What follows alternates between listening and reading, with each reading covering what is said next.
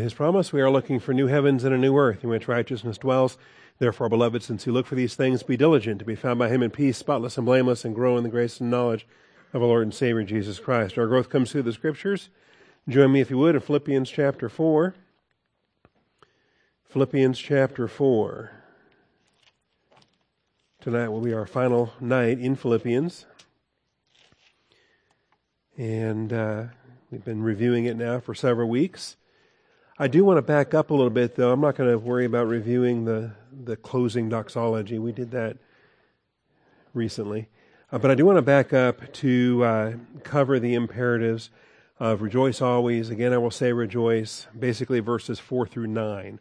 And so we, we'll be in verses four through nine again tonight. I, I want to specifically speak about prayer, the negative imperative to be anxious for nothing, but in everything by prayer and supplication with thanksgiving, let your requests be made known.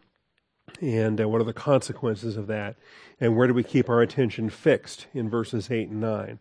So uh, we'll cover that tonight, and then uh, we will consider this series complete. Uh, Sunday morning we'll be giving an introduction to Colossians. Before we get started, let's take a moment for silent prayer and call upon our Father in his faithfulness to bless our time of study. Shall we pray?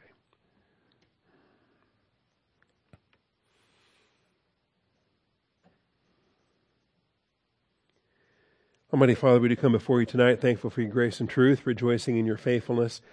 And Father, just uh, just basking in the glory of, of who you are and what you bestow upon us, Father. Thank you for loving us.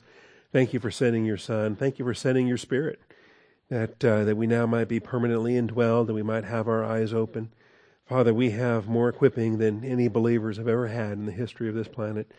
And uh, and I thank you for the, the joy that it is to Uh, present ourselves before you as workmen needing not to be ashamed, rightly dividing the word of truth.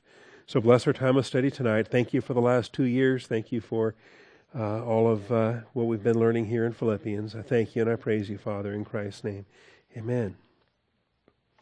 All right, we can take a few minutes for questions and answers, though, if there's uh, anything that's uh, pending from last week. I don't remember if we had a lingering question from last week or not.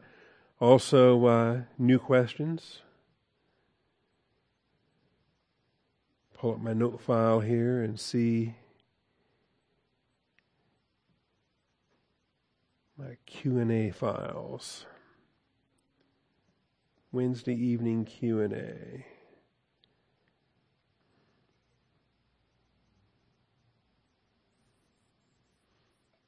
Yeah, I don't see anything since the Adamah and Eretz question that uh, Randy had. The word for earth, the word for land. Why is it that uh, all the nations of the Adamah will be blessed in Genesis twelve three? Don't always have answers for those why questions. I will bless those who bless you, and the one who curses you I will curse. And in you, all the families of the Adamah will be blessed. All the families of the dirt, the earth, will be blessed. Yep, I still don't have a question for that either, but I'll, I'll keep thinking about it. And uh, like I say, there's not always answers to those why questions when it comes right down to it. All right, so how about any new questions that might be coming up tonight, or things that came up on Sunday, or anything that's been puzzling you?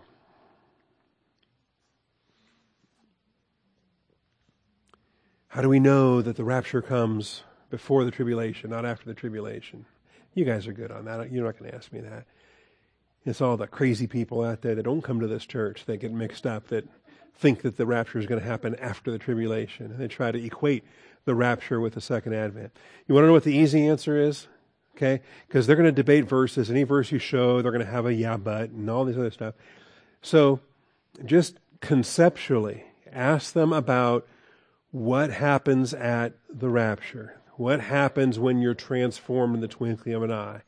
And so what what kind of body do you get at that point? Right? Well, we know. We get a glorified body. We get a resurrection body. We get a, a body that's like the angels, that doesn't procreate, that neither marries nor is given a marriage. And so, see, that's the biggest theological problem. I think it's a fatal flaw with the post-tribulational rapture view that, that says at the end of the tribulation that every believer in the world then gets caught up to be with the Lord in the air and then drops right back down and conquers at Armageddon. Okay? on that model, if you rapture every believer at the end of the tribulation, and then you kill every unbeliever and send them to hell, then we have only believers entering into the millennium, but we have only glorified, non-procreating believers entering into the millennium. You see why that's a problem? That means we can't have any babies born in the millennium. See? And so there have to be unraptured, believing, mortal saints that survive the tribulation, that then can enter into the millennium in their mortal bodies, not yet glorified, so that they can have the babies that don't get saved, that that create the, the Gog Magog rebellion at the end of the millennium. Does that make sense? Because if you rapture every believer at the end of the trib, then you have no more mortals, no more babies for the millennium. And that just, that that violates all kinds of scriptures. So uh, to me, that becomes the defeater. And anyone that wants to try to defend a post-tribulation rapture, the burden's on them, and I am highly skeptical that they can overcome that burden, but I'm willing to listen to anything they come up with uh, at that point. All right. So that's my question thrown back to you, since nobody here has a question tonight. Let's go to Philippians then. And really, uh, this is kind of returning back to where we were a week ago on Wednesday night, looking at verses four through nine. On Sunday, we moved forward and, and we talked about the money issues in uh, in verses ten through nineteen or ten through twenty. Uh, but I do want to back up, and this, like I say, will be our final class in Philippians, looking at chapter four, verses four through nine. And what we end up with are these imperatives. And uh, these are seven imperatives providing a practical how-to recipe for standing firm in the Lord. The command in verse one is, stand firm in the Lord, my beloved. And now we have seven imperatives in verses four through nine that allow us to uh, kind of spell out for us a recipe on how to stand firm. Seven imperatives. And the first two of which are rejoice and rejoice again. So that's one and two out of the list of seven. And uh, the command to rejoice is uh, not an option, and it's not based on circumstances, because it's rejoicing in the Lord. And we are in the Lord no matter what other circumstances we're going through. We have a, a third imperative, which is uh, let your gentle spirit be known by all men. And then the fourth and fifth imperatives. These are the twin absolutes from verse six and seven. So be anxious for nothing, and in everything, by prayer and supplication with thanksgiving, let your requests be made known to God. And that's where we ran out of time a week ago. Tonight, kind of left it hanging, and I want to get right back to it tonight and uh, and try to tie this together. So literally, be anxious for nothing. And um, and, and it's not, and this is kind of a kind of the amusing way that Paul writes as a lawyer. He he doesn't say don't be anxious. The command is actually be anxious, but then the object for your anxiety is nothing. All right? So be anxious for not even one thing. Be anxious for nothing. And in everything, by prayer and supplication, make your requests known. Cause God to know what you want. Cause God to know what you need. In everything, by prayer and supplication with thanksgiving, let your requests be made known to God. So we have four prayer terms right here, right in this one verse. Four prayer terms in verse seven, because, um, or I'm sorry, in verse six. So we've got prayer, that's your prosukamai, or your prosuke, the most common word for prayer in the Bible. It stresses the element of worship and blessing for the men that commune with God. This is, it's not even a verb of asking for anything. If, if, if your view on prayer is that it's just about asking for stuff, that God is a heavenly A T M machine and, and prayer is your debit card that uh, allows you to get stuff, Uh, that's that's really an immature view of prayer. That prosukamai is not getting something from God, but actually going to God for the blessings of being in His presence. And this is what we do. So it's the first item is prayer, standing before God for His blessing. Then we have supplication, deesis. And uh, this is a request term, but it's not for yourself. The application of deesis is you are interceding on behalf of others. And so uh, prayer and supplication. And Uh, the same two words are translated prayer and petition. That bugs me. Let's get some consistency in our English translations. If prosuke and deesis is prayer and supplications, let's stick with that. If it's prayer and petitions, well, then let's stick with that. But don't give me two different translations between Philippians and Ephesians when the expression is the same in the Greek both places. It's prosuke and deesis. Let's just uh, leave it there. Maybe we should just call it prosuke and deesis and, and start speaking Greek maybe. But the idea of um, stressing the deficiency or the need, and that's what deo is. Uh, if you're in a bind, okay, then you have a need. And that's what we see here. And so you're in a need, you're in a bind, and you're dependent. And so you're going to the one that is able to provide that need. And uh, and again, it's better to be thinking of others than yourself. We tend to use, in English anyway, we tend to use supplication for a prayer on behalf of others. Uh, and then petition tends to be a prayer on behalf of yourself. Uh, that's that's just how I learned it as a child, but it's not always that clear either in, in the uh, in the English. So there you have it. Thanksgiving, Eucharistia. The verb is Eucharisteo, and as I've stressed many times, at the core of Thanksgiving is grace. That charis, you can see it on the screen. Charis is the is the center element of Eucharistia. What am I looking at? My projector is not on. Thank you. Well, this is a new record. Thank you. I do the same thing on uh, Sundays with GoToMeeting. I think I'm sharing my screen, and about thirty minutes into it, somebody says, "Are you sharing your screen? I'm not seeing anything." All right. So as any fool can plainly see,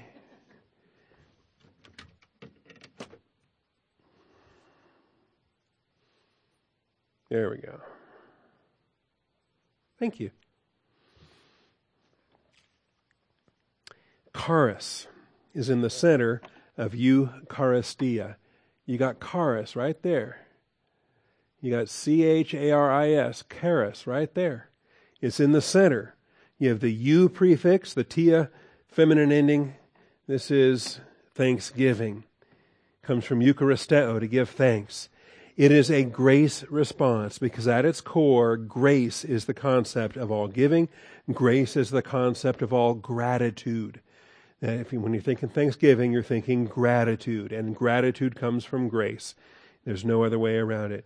If you have some form of appreciation that's not a grace appreciation, then you've got something other than a biblical Thanksgiving.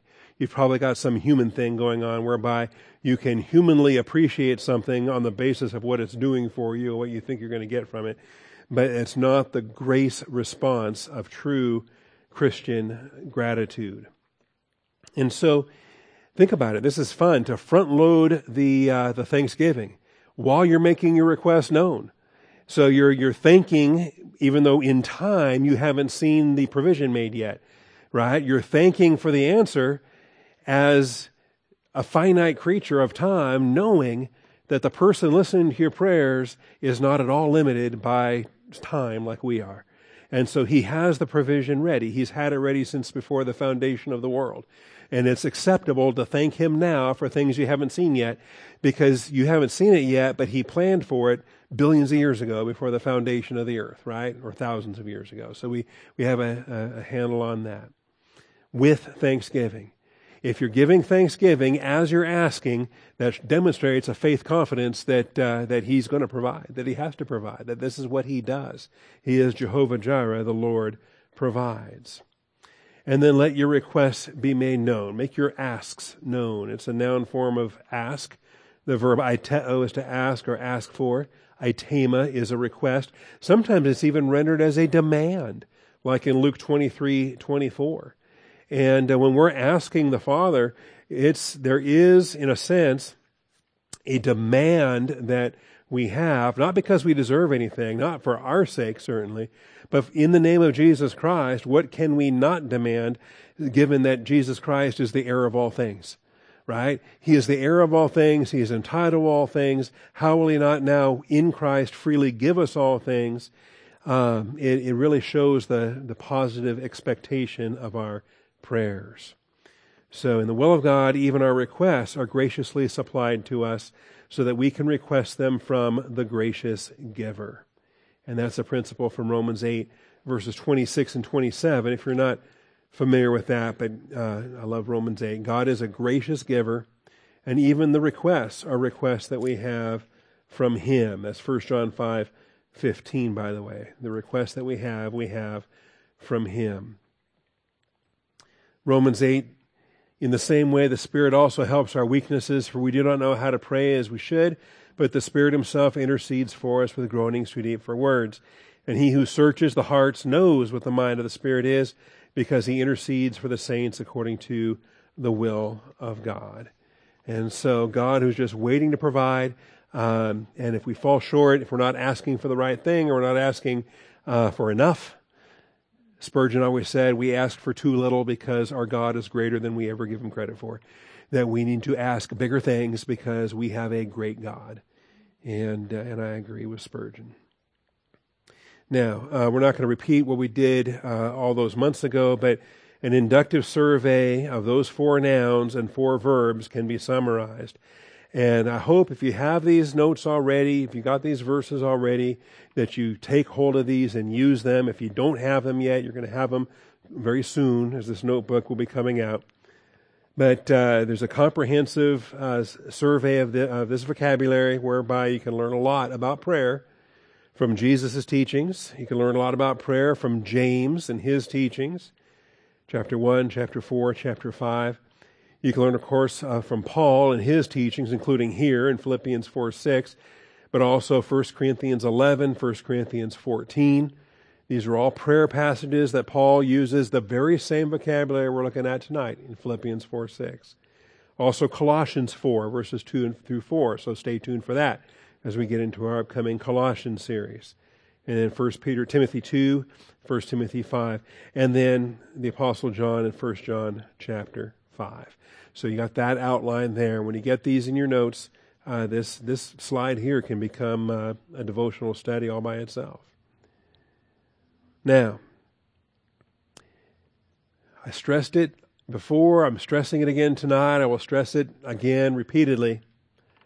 Prayer and supplication with thanksgiving, these are causative mechanisms. Causative mechanisms. What do I mean by that? Because we pray, that causes things to happen. It causes God to act. Prayer does move the hand of God. Not that we control him, not that it's we're puppet masters or that he's bound or he has to do, but it is causative. And he phrases it that way. So much so that if we don't pray, these consequences don't happen. It's like an if-then statement. You need the if to be true for the then to be realized. And so when it says, be anxious for nothing and in everything pray, the consequences of that is verse seven, the peace of God which surpasses all comprehension will guard your hearts and your minds in Christ Jesus. Please understand, if you are disobeying verse six, you cannot hold God to accountable for verse seven. You can't ex- demand or expect that the peace of God will guard your heart and your mind when you're failing to pray as you were ordered to do and when you are anxious for things you were commanded not to be anxious about.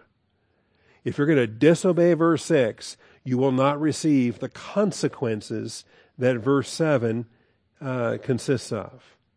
Causative mechanisms. And I think this is spelled out in many places throughout Scripture, Old Testament, New Testament alike. Uh, very clearly, though, I like the example of Solomon in First Kings three, just because I think it's it's well known. We all uh, know the story, or maybe we used to back in Sunday school times. Um, but the Lord very specifically says it's causative, that if Solomon had prayed in a different way or had asked for something different, then the answer would have been different. First Kings three, verses eleven through fourteen. God said to him, because you have asked this thing and have not asked for yourself long life, nor have you asked riches for yourself, nor have you asked for the life of your enemies. Okay? and all those things that, you know, the carnal mind would immediately go to if you find a magic genie lamp on a beach or something, you're going to rub it and get three wishes. All right, well, wish number one is I want one hundred more wishes. All right, wish number two, you know, and uh, I've thought this out, okay, many times for many years. Prayer is not rubbing a genie bottle, okay, but it is causative because you asked and did not ask. Behold, and see what you did ask for was discernment to understand justice. So behold, I have done according to your words. Behold, I have given you a wise and discerning heart, so that there has been no one like you before you, nor shall one like you arise after you. Okay? Except for Jesus, of course, we get that. Now, I have also given you what you have not asked. And this would have never come if Solomon had not made the request that he made. So now it's the beyond what we could ask or think provision. This is now the Father who loves us and who provides. And so he does get riches and honor, and there'll not be any among the kings like you all your days. The richest man on earth in his generation.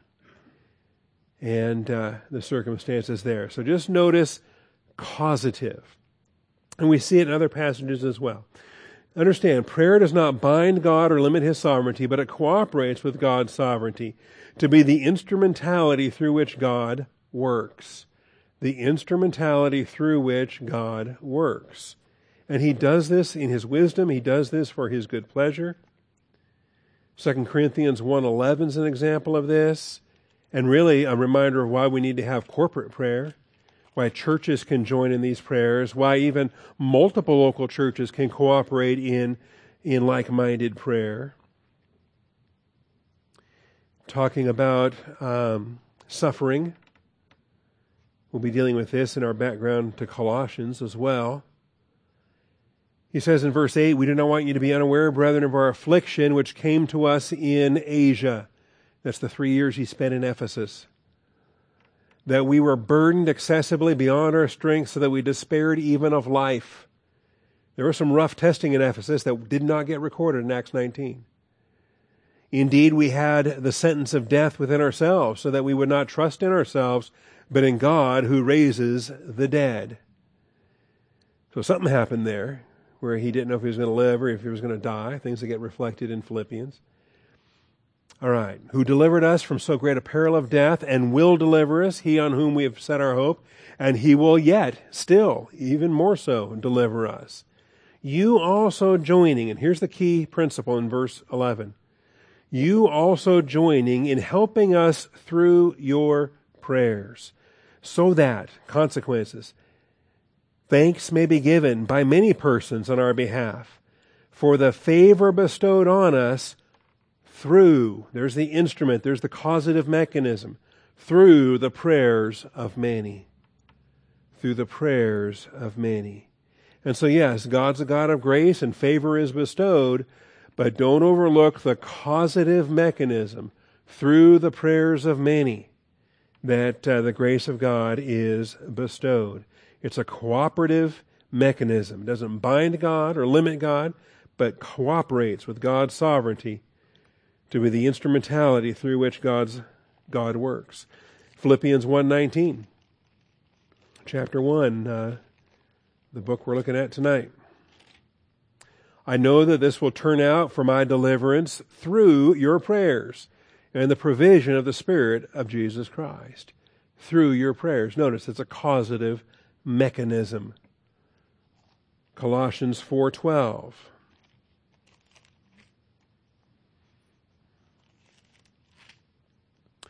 Epaphras, who is one of your number, a bondslave of, the, of Jesus Christ, sends you his greetings, always laboring earnestly for you in his prayers. Purpose clause, that you may stand perfect and fully assured in all the will of God.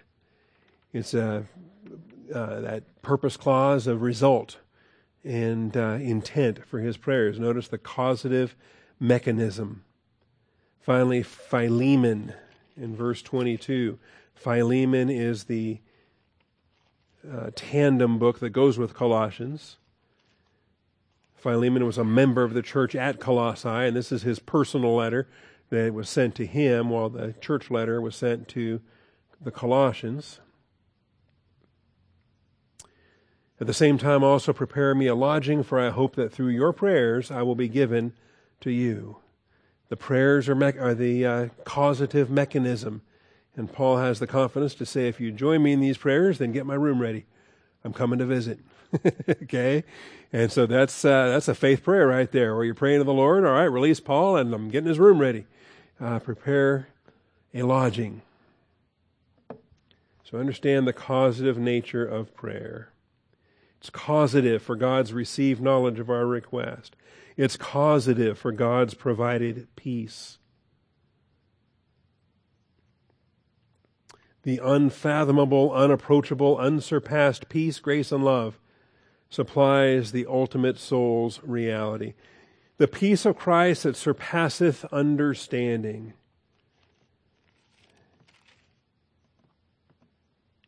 Comprehension. The peace of God which surpasses all comprehension. I love that. We don't have to understand it. We just have to appreciate it. We just have to thank God that He gives it. Keep praying and keep watching as God supplies peace. My peace I give to you, not as the world gives, Jesus says. Old Testament saints could know God's shalom. It's the New Testament saints that have the greater Irene blessings. And we have the peace of God that surpasseth all understanding. We have the peace of Christ. He says, my peace I give to you. The very peace that sustained him on the night in which he was betrayed. Do you think it can sustain you and something you got going on? Think about it. The peace that sustained Jesus Christ, whereby he despised the shame and, and endured the cross and was seated at the right hand of God, that peace that sustained him, he said he's given it to us. What can it? What can we not endure with that kind of peace? And so we have the blessings of rejoicing in that. The greater Irene blessings. And that's extraordinary, because I tell you, when, when you go into shalom passages from the Old Testament, there's no question. The psalmist of Psalm one nineteen, he was a powerful believer of great maturity who understood the peace of God. He had shalom in his death march to Babylon. And uh, Isaiah understood shalom, and you got great shalom passages there, right? Jesus is called the Prince of Peace. We got we got plenty of shalom passages in the Old Testament, but it's in the New Testament where believers in Christ, baptized into union with Christ, have that uh, unfathomable, unapproachable, unsurpassed peace, grace, and love. All right, let me ask you something here. If the peace of God guards your hearts and your minds in Christ Jesus, do you think that's important? Do we need to guard our hearts and our minds? What happens if we leave our hearts unguarded? What happens if we leave our minds unguarded? Well, we got problems. We got big problems, because that just leaves us vulnerable for what the adversary wants to do. He wants to come in and tear us up in our hearts, in our minds.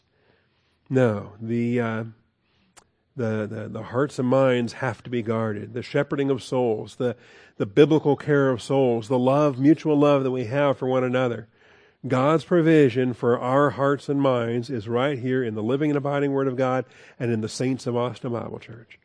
And to go beyond that, to start employing the world's methods because God's Word is not sufficient, is a denial of what God has promised.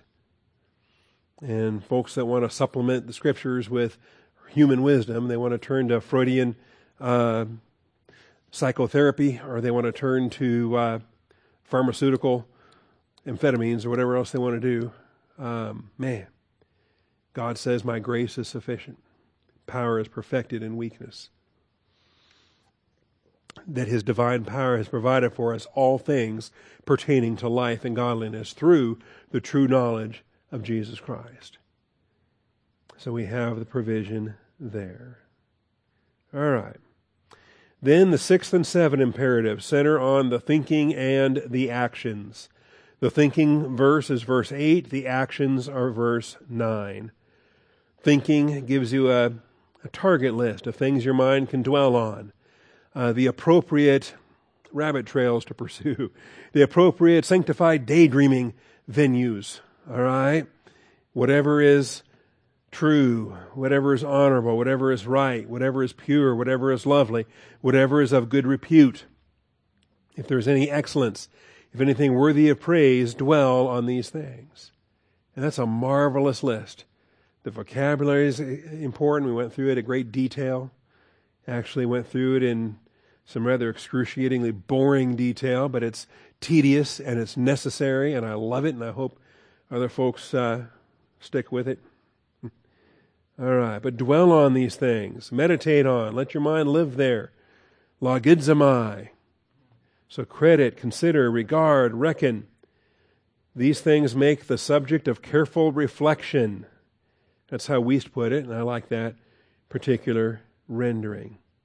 But logidzamai, whatever is right, whatever is true, whatever is honorable. The list of things there. So it probably doesn't include much in the realm of politics. It doesn't include much in the realm of uh, sporting events. You know, I mean, things that uh, not wrong to, you know, pay attention to every now and then. You just don't want to live there. You don't want to be constantly consumed because you're constantly dwelling in those things. If it doesn't qualify as true, honorable, right, pure, lovely, good repute, excellence, then uh, there you have it. Six adjectives stipulate appropriate mental dwellings. These are neuter plurals, identifying a variety of the whatsoever things, presently characterized by the following adjectives. Alethes, for true. Semnos, for honorable or dignified.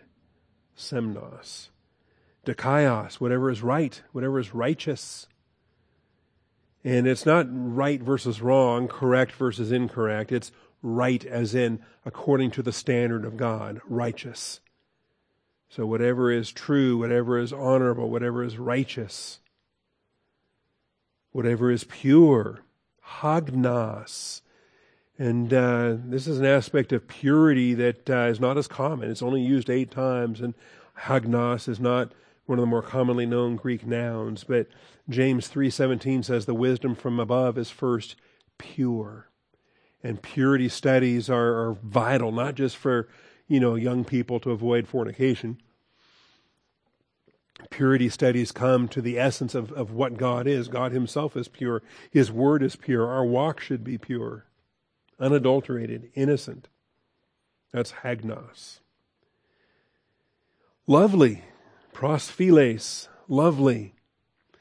And you know, in so many cases, um, when we study love in the New Testament, it's agape love. It's uh, agapetos, for beloved. It's it's the integrity love that does not take into account the merit of its object. Okay? And often that's what we look at. Not here. Okay? This is prosphiles. These are the lovely things. Things that are lovely. Things that are, that have an attractiveness. Things that have, uh, that, that intrinsically have, should be the object of your rapport, the object of your fellowship, the object of your personal love. See, if it is lovely. And of course, you can start with God. God's lovely. His word is lovely. God's people are lovely. Or they're supposed to be. And we, uh, we can let our minds dwell on these things. The things that are lovely. By the way, the only place in the New Testament this word shows up is right here. And so uh, you got a very limited word study on lovely. Commendable. Euphemos. Commendable. And uh, we had some fun with this because we discussed a variety of euphemisms. Right? Euphemisms. What's a euphemism? It's a way of saying something in a nice way instead of in a crude way or a, an unkind way. So, yeah, we come up with a lot of euphemisms for all kinds of things. Okay? And, uh, well, euphemos. So you don't even have to work hard at this. To say something nice about God, to say something nice about His Word, to say something nice about His children, to say something nice, whatever is commendable. We should commend the commendable. We should, I mean, that's part of giving honor to where honor is due. This is part of, of boasting in the Lord, the things that are commendable. Okay? And so uh, my current testing may not be commendable, but boy, the grace of God that's bringing me through this testing, that's very commendable. I'm going to let my mind dwell on that, okay?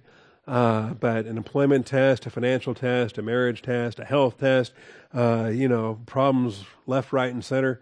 Um, you know, you get this long laundry list of things you could grumble about, and uh, you've got a very comprehensive, itemized list that's alphabetized and sequenced. And then you realize, you know, none of that's commendable. What's commendable, though, is how awesome our God is. It's keeping me from just becoming a total basket case. That's commendable. So, Euphemos. And uh, we should learn how to say the good things about what should be commended. Beyond those six adjectives, we then have two nouns. And I think, now some people will take them and they'll just keep the list going, and so that they just number this seven and eight and say, okay, there's eight things we should let our minds dwell on. I, I think that the six form a list, and then these two nouns form a summation or a summary that kind of give you ballpark guidelines for how to add to those other six items. So uh, two nouns summarizing the above adjectives, establishing two basic principles for adding to the open-ended list. So we don't think for a moment that those six things are exclusive or they're they're exhaustive. And so now we have the whatever is, if there is any, if there is any. And um, we have the descriptions here. So excellence and worthy of praise. If there is any excellence, and if anything, worthy of praise. And I tend to think that these two, they're not added to the other six. I think that they form an umbrella that those other six all fall under. That all six of those other items that we listed are, are clearly excellent and praiseworthy. And so anything else you find that's excellent and praiseworthy could be added to those those six items. Arete, by the way, is w- why they named the camp Camp Arete. It's a camp of excellence for the Christian young people that attend there. And then epainos, praise or worthy of praise. The summation of adjectives and nouns is a pretty high bar for our mental occupation. It's a pretty high bar for our mental occupation. What can possibly qualify in all of those categories? Well, Jesus does. You can read that whole list of six things or eight things and say, you know what? These verses are describing Jesus Christ. And so I should fix my eyes on Jesus, the author and perfecter of my faith. I should be occupied with Christ all day, every day. And if I'm occupied with Christ all day, every day, then I'm meeting the criteria of these verses, and I believe I'm obeying Philippians four eight if I'm occupied with Christ all day, every day. Likewise, the Word of God. If I'm living in the Word of God all day, every day, living in the Word of God, not just once a week or twice a month or three or four times a year. See, some people treat scriptures like a, a Motel six, you know. They visit every now and then. But, you know, if they got better places to be, well, then there's better places to be than Motel six. So, uh, you know, you could at least go to Super eight or something, you know, one of the fancy chains. And, uh, but they treat the Word of God like it's a hotel or a flop house, and they drop in every now and then, usually when their life's a wreck. So they check it out a little bit, see if they can pick up any hints. And then they go right back to their worldly way of thinking again. And they're, they're not living in the Word. Not living in the Word at all. So if you're living in the Word of God, it meets all those criteria. It's true, it's honorable, it's righteous, it's pure, it's lovely, it's commendable. Our Bible qualifies for all those descriptions. It's excellent and worthy of praise. Also, church members. So if, if Christ meets the criteria, and the Word of God meets the criteria, well, what about fellow believers that are dwelling in the Word of God and abiding in Christ? Well, there you go. Church members also meet all the above criteria. I'm not talking about your carnal church members. I'm not talking about the uh, the ones involved in rebellion and reversion and gossip and all the other terrible stuff.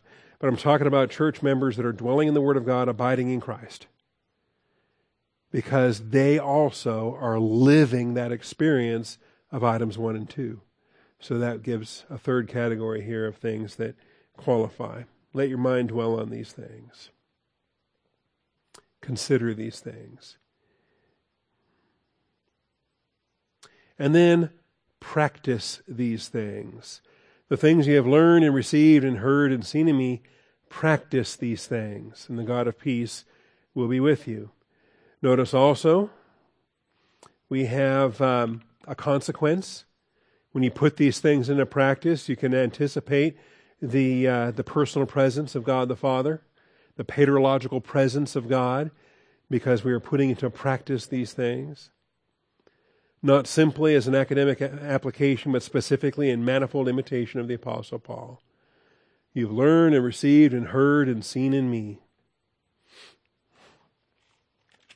Practice these things. All the mental dwelling in the world is useless without application. So that's the that's the truth of it. How many people really are mar- marvelous at their mental dwelling, thinking about, thinking about, thinking about, And and I, I don't want to minimize that, because you got to start with that. The problem is, though, you just can't stop with that. You can't just be a meditating monk and thinking about holy stuff all day if you're not living it out in application in your daily life. So all the mental dwelling in the world is useless without application. And clearly James addresses that. Jesus addresses that. Paul addresses that. It should be self-explanatory. Um, but if you think I'm lying to you, or if you think it's just my opinion, Matthew seven twenty-four, everyone, this is Jesus now, okay? So if you've got a problem, take it up with him. Everyone who hears these words of mine and acts on them may be compared to a wise man who built his house on the rock. It's not everyone who hears my words, then hears some more, and then hears some more, and then, you know, keeps on hearing and never misses Bible class for twenty years. It's hears and acts, and acts upon them. That's the man, you see, and, and who built his house on the rock. And the rain fell, and the floods came, and the winds blew and slammed against the house, yet it did not fall, for it had been founded on the rock. Now notice the next guy. Everyone who hears these words of mine and does not act on them. I'm here to tell you, the guy in verse twenty-six heard the same thing the guy heard in verse twenty-four. He is a hearer, but he's not a doer. Everyone who hears these words of mine and does not act on them. So he's a hearer. It's not the issue of hearing, it's hearing and doing. You got to be perceiving and applying Bible doctrine. Because if you don't act, you're like the foolish man who built his house on the sand, and the rain fell, the floods came, and the winds blew and slammed against the house, and it fell, and great was its fall. So the words of Jesus. Hear the word of God and act. The words of Paul. Think on these things and practice these things. The words of James. Be uh, doers of the word and not merely hearers who delude themselves. Remember that? They delude themselves. So, all the mental dwelling in the world does not help. I'm trying to remember what these other ones are. Matthew twenty-eight twenty.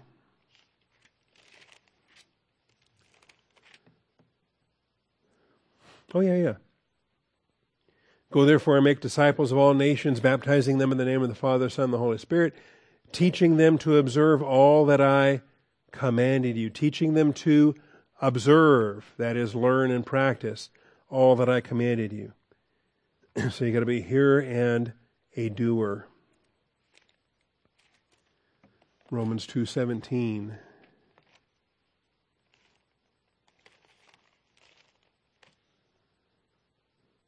If you bear the name Jew and rely upon the law and boast in God, and you know his will, and approve the things that are essential, but you don't do it. If you don't do it, oh my goodness. And so uh, we notice this here. Verse twenty-one, you therefore who teach another, do you not teach yourself? You who preach that you should not steal, do you steal? So you understand, you've got to put into application what you're learning. James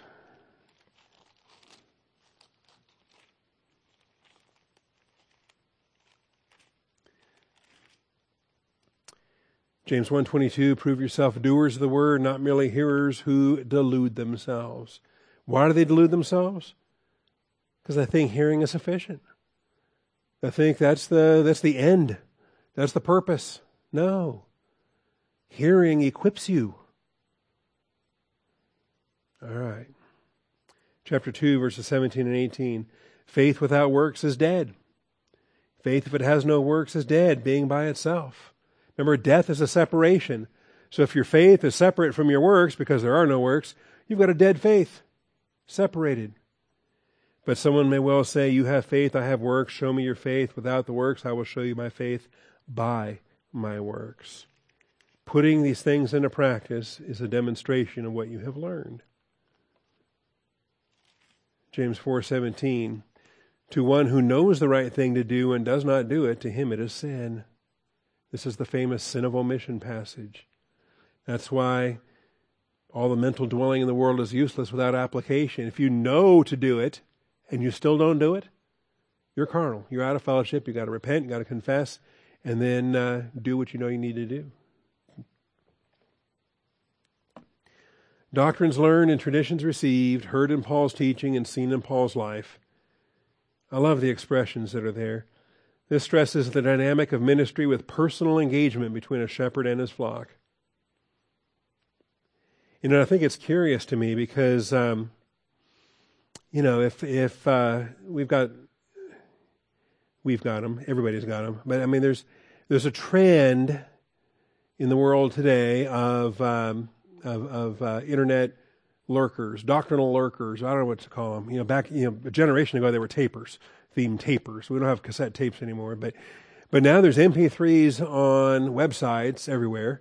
And, you know, I can I can point you to a dozen solid men. And if you want to spend your week listening to, you know, every pastor under the sun, you can do that. And there are people who do that. And, uh, and I'm not, yeah, I am. I'm not criticizing that. But what I'm saying is, if that is the totality of your ministry participation, maybe it's somebody listening to this M P three right now, and you're not involved in a flock. That means you're not observing the dynamic between the shepherd and the sheep, and you're not observing that dynamic between you and fellow sheep. And so you can learn information, and you can hear teaching. But what about the rest of it? What about the traditions? What about seeing it in Paul's life? What about seeing it in one another? The dynamic of ministry with personal engagement. There's no substitute for the congregation, for the local church. And and it just gets uh, lost. And I think it also gets lost in seminaries that, that are separated as graduate school, ivory tower institutions that uh, these kids, these seminary kids go off and they... They're they're they're isolated. They're living in this uh, Cinderella world of, of Pollyanna, whatever Christendom, and uh, they got this great theory. But then they they land their first church somewhere, and all of a sudden they're they're smacked in the face with the reality of of sheep, you know, and they smell like sheep, and uh, it's just it's a curious thing to me.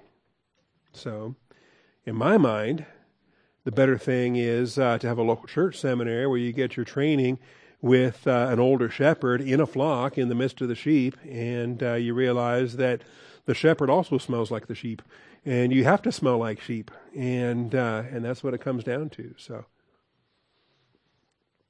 and by the way, very soon after I became pastor, I was just a young kid, and um, that was a book that uh, that Cherry Edwards gave me years and years ago. It was called "Lord, They Smell Like Sheep," and uh, I, it's a great book. I've read it many times. All right. So um, you have personal engagement. You've got, uh, I mean, you notice just the, the terms of tenderness that come out here in First Thessalonians and Second Thessalonians. You've got um, First Thessalonians two, verses two through fourteen, and it's a lot of verses, and we're almost done here, but um, Paul uses this language, for example, of uh, of a nursing mother. He says in verse seven, we prove to be gentle among you as a nursing mother tenderly cares for her own children. Right? I mean, what what what a metaphor. What an image. That's uh, that's pretty pretty tender. Okay? That's pretty close. That's pretty intimate when you're nursing the infant. And Paul said that's that was his philosophy behind shepherding the saints in Thessalonica. Having so fond affection for you, well pleased to impart to you not only the gospel of God, but also our own lives, because you had become very dear to us. And this is the element that that, that does not um, it does not compress into the M P three format when it gets posted on the website. And uh, you know, because there's there's hundreds of men and solid men. I can give you my top twelve favorite pastors in the country today, just based on the fact that they're solid teachers, men with content, men with material that you can learn from. But that said, while you're learning from them, are they imparting their lives to you? Are they imparting their souls to you? Is this? Uh, are they nursing you as a nursing mother? This is uh, this is the dynamic that happens within particular flocks. And uh, you recall, brethren, our labor and hardship, how working night and day so as not to be a burden to any of you, we proclaim to you the gospel of God. And uh, then the father language of verse eleven. As you know, we were exhorting and encouraging and imploring you, each one of you as a father would his own children. And isn't that something? That in the raising of children, you've got the tenderness of the mother, and you've got the uh, exhorting and imploring of a father, and it takes both. So that you would walk in a manner worthy of the God who calls you into his own kingdom and glory. So that's personal. That's personal. Second Thessalonians chapter three.